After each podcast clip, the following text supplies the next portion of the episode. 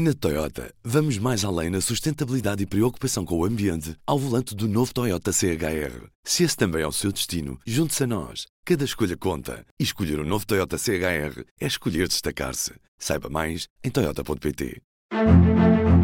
Do Jornal Público, este é o P24.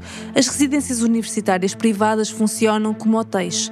São uma solução para os estudantes portugueses?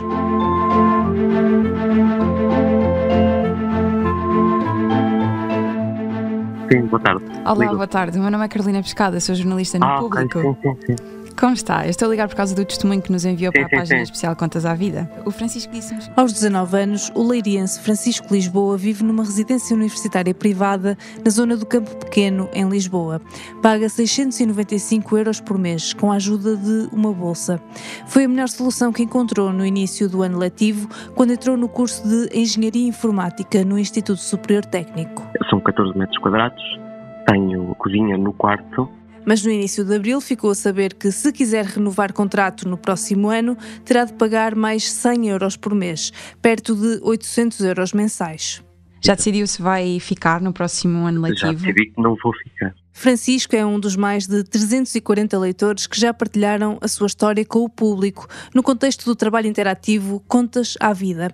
Numa reportagem das jornalistas Cristiana Faria Moreira e Carolina Pescada, a história de Francisco põe a descoberto a realidade das residências privadas em Portugal.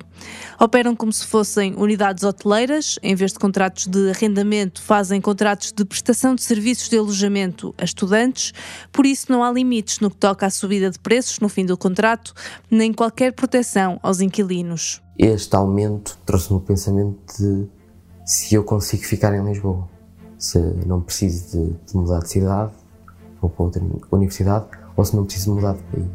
A residência de Francisco é a mesma que Carlos Moedas inaugurou em março, com quartos a ultrapassar os mil euros de renda mensal. Em resposta às críticas, o autarca disse não ter complexos com o investimento privado. Mas serão estas residências uma verdadeira alternativa para os estudantes? Neste episódio vou falar com Ana Gabriela Cabilhas, presidente da Federação Académica do Porto. Bem-vindos ao P24. Eu sou Inês Rocha.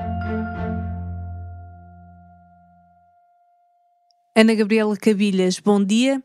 Esta segunda-feira, o Jornal Público destaca uma reportagem sobre residências universitárias privadas, que apesar de se chamarem residências, funcionam como uma espécie de hotel. Não entram nas medidas para a habitação, por isso os estudantes não têm qualquer proteção. Estando à frente de uma federação académica, tem ouvido queixas em relação a este problema? Uh, sim, o problema do alojamento uh, estudantil uh, é sentido por toda a comunidade académica e a falta de alojamento a preços acessíveis constitui um dos principais desafios e, e barreiras no acesso ao ensino superior e, portanto, estamos numa fase a terminar um, um, ano letivo, mas já a pensar no próximo ano letivo e, portanto, estes problemas voltam a surgir para, para muitos estudantes e é fator de, de preocupação. Mas, na sua perspectiva, estas residências privadas deviam ter outro enquadramento legal, mais algum tipo de proteção aos estudantes? Uh, esse, esse tipo de, de oferta não pode ser considerada uma, uma solução para a falta de alojamento uh, estudantil, porque os, os preços praticados não, não estão ajustados ao poder de compra de muitos estudantes e das e das suas famílias e, e também à capacidade económica uh, de grande parte dos estudantes do, do, ensino do ensino superior. Estamos a falar de preços por vezes a rondar os 700, 800, uh, mil, mil euros e por isso aquilo que uh, nós precisamos para dar resposta também à falta de alojamento no ensino superior é de facto reforçar um, as novas camas nas residências do, dos serviços de, de ação social e é por isso que temos alertado para a importância da execução do PRR para que as várias promessas coisas que nos têm feito já quase desde dois, 2015, com o Programa Nacional para o Alojamento no Ensino Superior, possam efetivamente ser concretizadas para que um, o número de novas camas e de camas reabilitadas uh, vá aumentando ao nível do alojamento público que é, que é disponibilizado. A residência do leitor que nos contou a sua história é a mesma que foi inaugurada por Carlos Moedas eh, ainda este ano, com quartos entre 695 a 1096 euros por mês. Na altura, o presidente da Câmara de Lisboa disse que não tinha complexos sobre o investimento privado em residências universitárias. Como é que avalia esta postura? É esta a resposta que os estudantes precisam?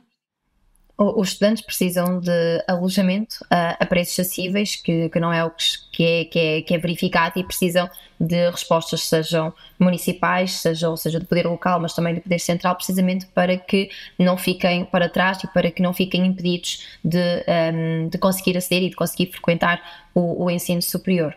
Uh, nós não temos respostas para estas questões e, de facto, também ao nível do, do apoio ao arrendamento acessível, era importante uh, considerar aqui o alojamento para, para estudantes, a parte também da, do alojamento para, para, para os jovens Uhum.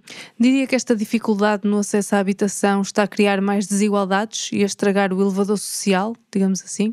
Sim, uh, o, o, como, como referi, o, a habitação, um, para, para, além de ser um, um, direito, um direito fundamental, e, e, o que acontece é que muitos estudantes estão, estão privados de um acesso ao, ao alojamento, e falamos no, no acesso ao, um, ao ensino superior, mas o que é facto é que o, o problema da habitação uh, jovem uh, acaba por também se traduzir para muitos jovens quando pretendem autonomizar-se dos seus pais e constituir também a família e, portanto, a procura de, de alojamento constitui hoje um grande, um grande entrave, uma grande uh, dificuldade e, e, portanto, traz aqui uma, um, tem um claro impacto neste processo de, de, de autonomização dos, dos jovens, lá está, começa no ensino superior, perpetua-se depois na transição para, para o mercado de uh, trabalho em todo o país existem cerca de 15 mil camas geridas por instituições públicas. Tem noção de números de quantas camas faltam no Porto e também a nível nacional? É, é, é, difícil conseguir con concretizar o, o, número, quer de estudantes um, deslocados, quer de estudantes que, que precisem de, de, de, quartos, mas um, os números que nós temos de, de levantamento têm, têm mais que ver com o número de estudantes que estão no mercado de uh, arrendamento paralelo, isto também da auscultação e de inquéritos que uh, fizemos na nossa, na nossa academia, uh, e temos cerca de metade dos estudantes a reportarem estarem no mercado de arrendamento paralelo, ou seja, sem acesso a recibos ou a contratos de arrendamento, o que depois inviabiliza um, estudantes de conseguirem aceder a este tal complemento de alojamento que eu falava, porque é necessário justificar este tipo de apoio precisamente com o recibo ou com o contrato, o que depois depois uh, acaba por um, ehm, inviabilizar o acesso a este mesmo, a este mesmo apoio. Diria que esta questão do alojamento é neste momento o problema dos estudantes portugueses?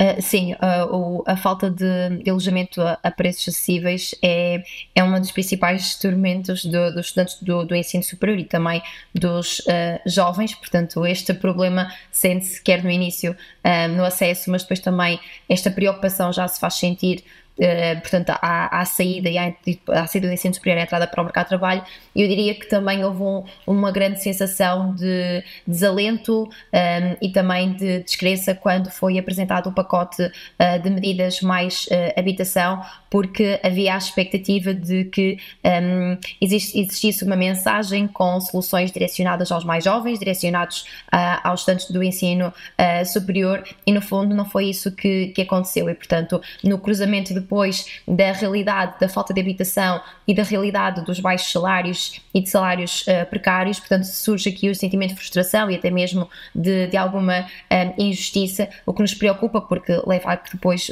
os uh, mais jovens um, queiram sair do, do país e, e, portanto eu diria que eram os principais problemas para para, para olhar, uma vez que, uh, como temos vínculos precários, dificulta o acesso ao crédito, com baixos salários uh, temos impossibilidades de poupar, o que é fundamental para o acesso ao alojamento, e há aqui uma dependência ehm, de familiar que é, que é crescente e, portanto, quem não tiver suporte uh, familiar não se consegue emancipar e, portanto, sem dinheiro não há futuro.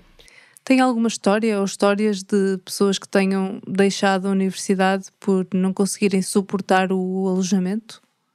Sim, nós, nós eh, e aqui também surge a grande, o grande também desalento, porque depois não conseguimos ter uh, respostas muitas vezes concretas para um, eh, darmos aos uh, estudantes, mas foi no ano letivo que está agora, um, que está agora a acabar, Uh, e tivemos histórias de, de, estudantes, e houve um estudante concretamente que uh, disse que, pronto, que tinha abandonado o ensino superior e explicou as razões relacionadas com a falta de alojamento e escreveu um e-mail precisamente para, para nós a reportar a sua, a sua, a sua situação e, portanto, temos um, alguns colegas que nos, que nos contactam nesse, nesse sentido. Temos sempre uma atitude de conseguirmos proativamente junto de justiça ação social, desencadear uh, respostas e, portanto, soluções uh, que permitam que os estudantes uh, consigam, portanto, continuar a frequentar, mas chegam depois também histórias mais tristes e, por vezes, um, de estudantes que depois acabaram por desistir, por não estarem a conseguir conciliar, ou por não encontrarem quarto, ou porque estiveram a ir e vir todos os dias, ou seja, sendo, por exemplo, de, de Aveiro,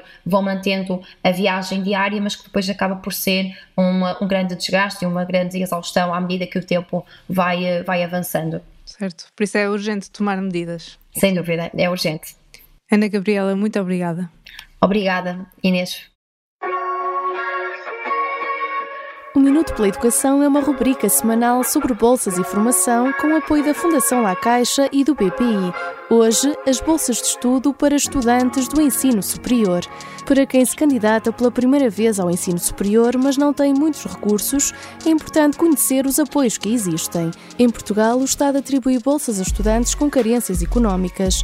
Todos os anos, milhares de alunos apresentam candidaturas junto à Direção-Geral do Ensino Superior através da plataforma Bion. As bolsas podem cobrir apenas as propinas ou também outras despesas associadas à frequência de um curso, seja uma licenciatura, mestrado ou curso técnico superior profissional. Para além das bolsas de estudo, os estudantes com bom aproveitamento podem ter direito a uma bolsa de mérito ou concorrer às bolsas de estudo atribuídas por câmaras municipais.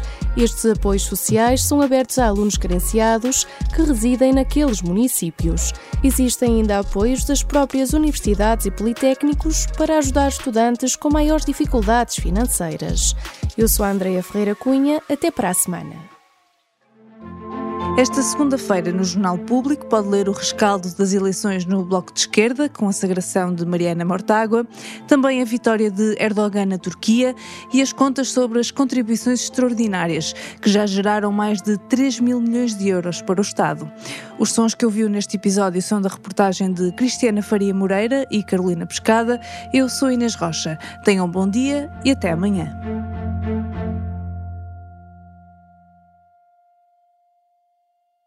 Na Toyota, vamos mais além na sustentabilidade e preocupação com o ambiente ao volante do novo Toyota CHR. Se esse também é o seu destino, junte-se a nós. Cada escolha conta. E escolher o um novo Toyota CHR é escolher destacar-se. Saiba mais em Toyota.pt.